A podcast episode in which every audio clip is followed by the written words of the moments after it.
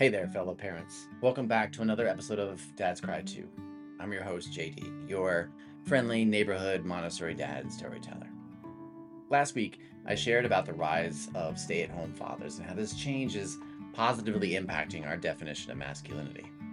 Several people wrote into the show after the episode to voice their thoughts about not only how wonderful it is to see dads in the role of default parent, but also just how having interactions with your kids early on is vital to their emotional development. And as a father that was at home one on one for almost two years with their son, I couldn't agree more with that. So today, we've got a topic that's close to my heart the importance of interacting with your kids from day one. As always, you can join the conversation over at montessoridad.substack.com.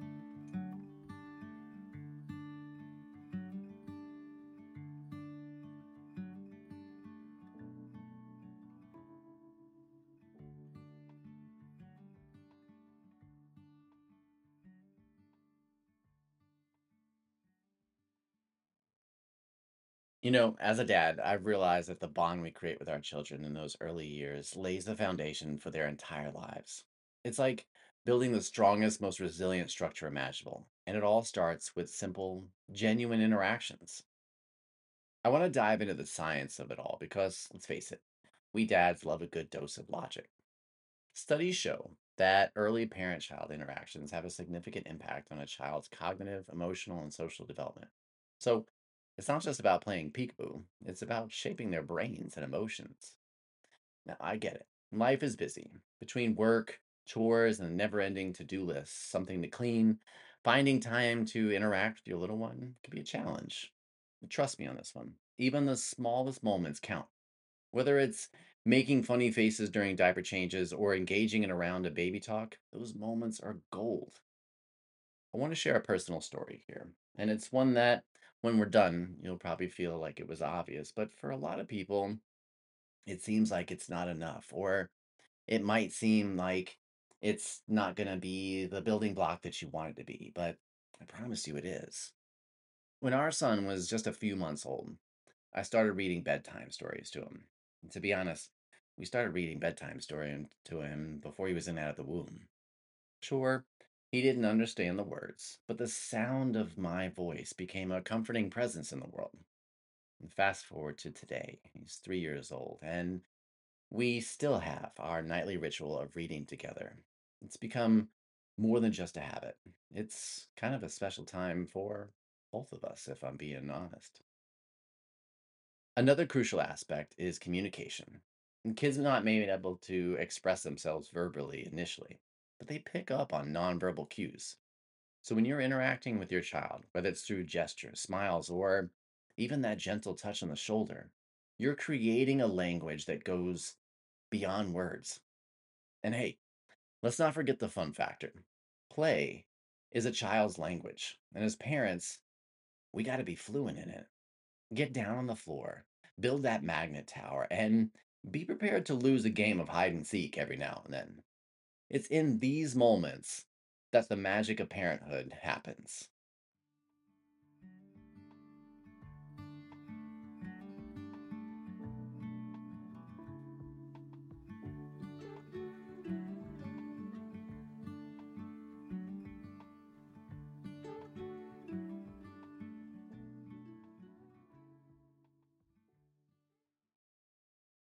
We understand that being there and present for a child early on, especially both physically and emotionally, is crucial to a child's development.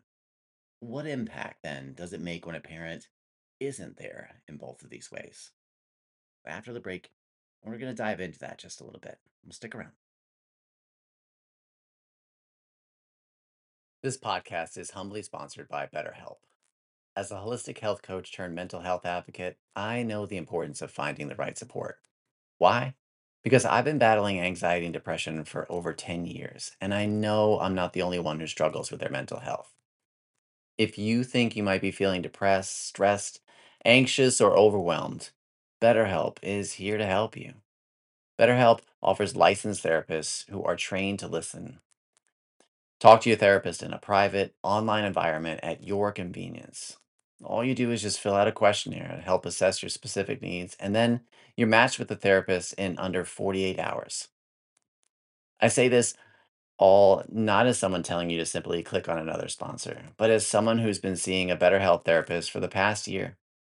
I've never felt more valued, respected, and full of hope for my mental clarity than I do with each passing session with my therapist.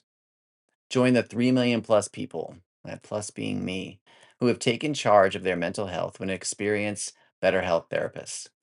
As a special bonus offer to listeners, you get 10% off your first month of professional therapy at betterhelp.com slash fragile moments. That's betterhelp.com slash fragile moments.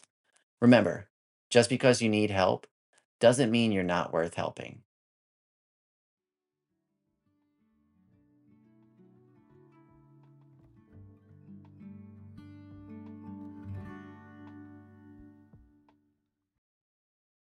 Emotion is the language we use to relate to one another. We might communicate directly through both verbal and body language cues, but it's the emotion that underpins how these exchanges are interpreted. We ultimately engage with each other through the use of our emotional vocabulary.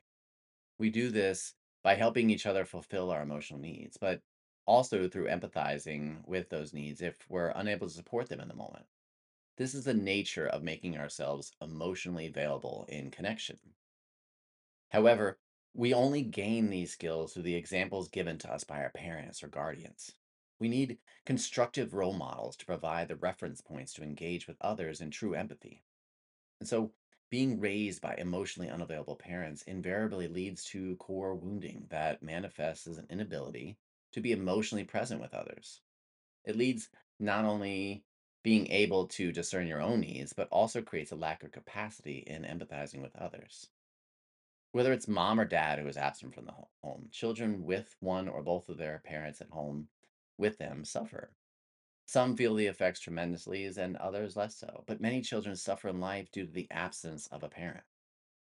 In a perfect world, all children would live in happy homes with two loving, doting parents who are comfortable both financially and emotionally. However, reality is much different than fantasy, which means not all children have the same home life and opportunities as others. It's clear from looking at the consequences of this type of child rearing that the uninvolved parenting style is far from ideal, though. In order to raise confident children who are emotionally healthy and resilient, children need support, warmth, love, appropriate discipline, structure, and guidance from us as adults, the ones that they trust.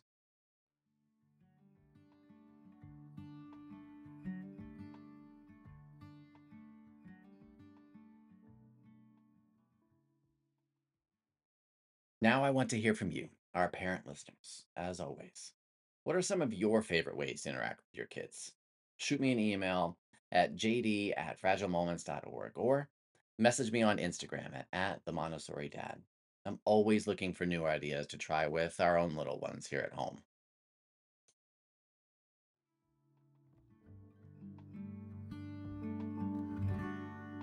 All right, that's a wrap for today's episode of Dad's Cry 2. Remember, the early years with your kids are like planting seeds in a garden. Nurture them, water them, and watch them grow into some things truly extraordinary. Thanks for tuning in, and until next time, keep being awesome parents. Don't forget to join the conversation over at montessoridad.substack.com. This is your host, JD, the Montessori Dad, signing off from Dad's Cry 2.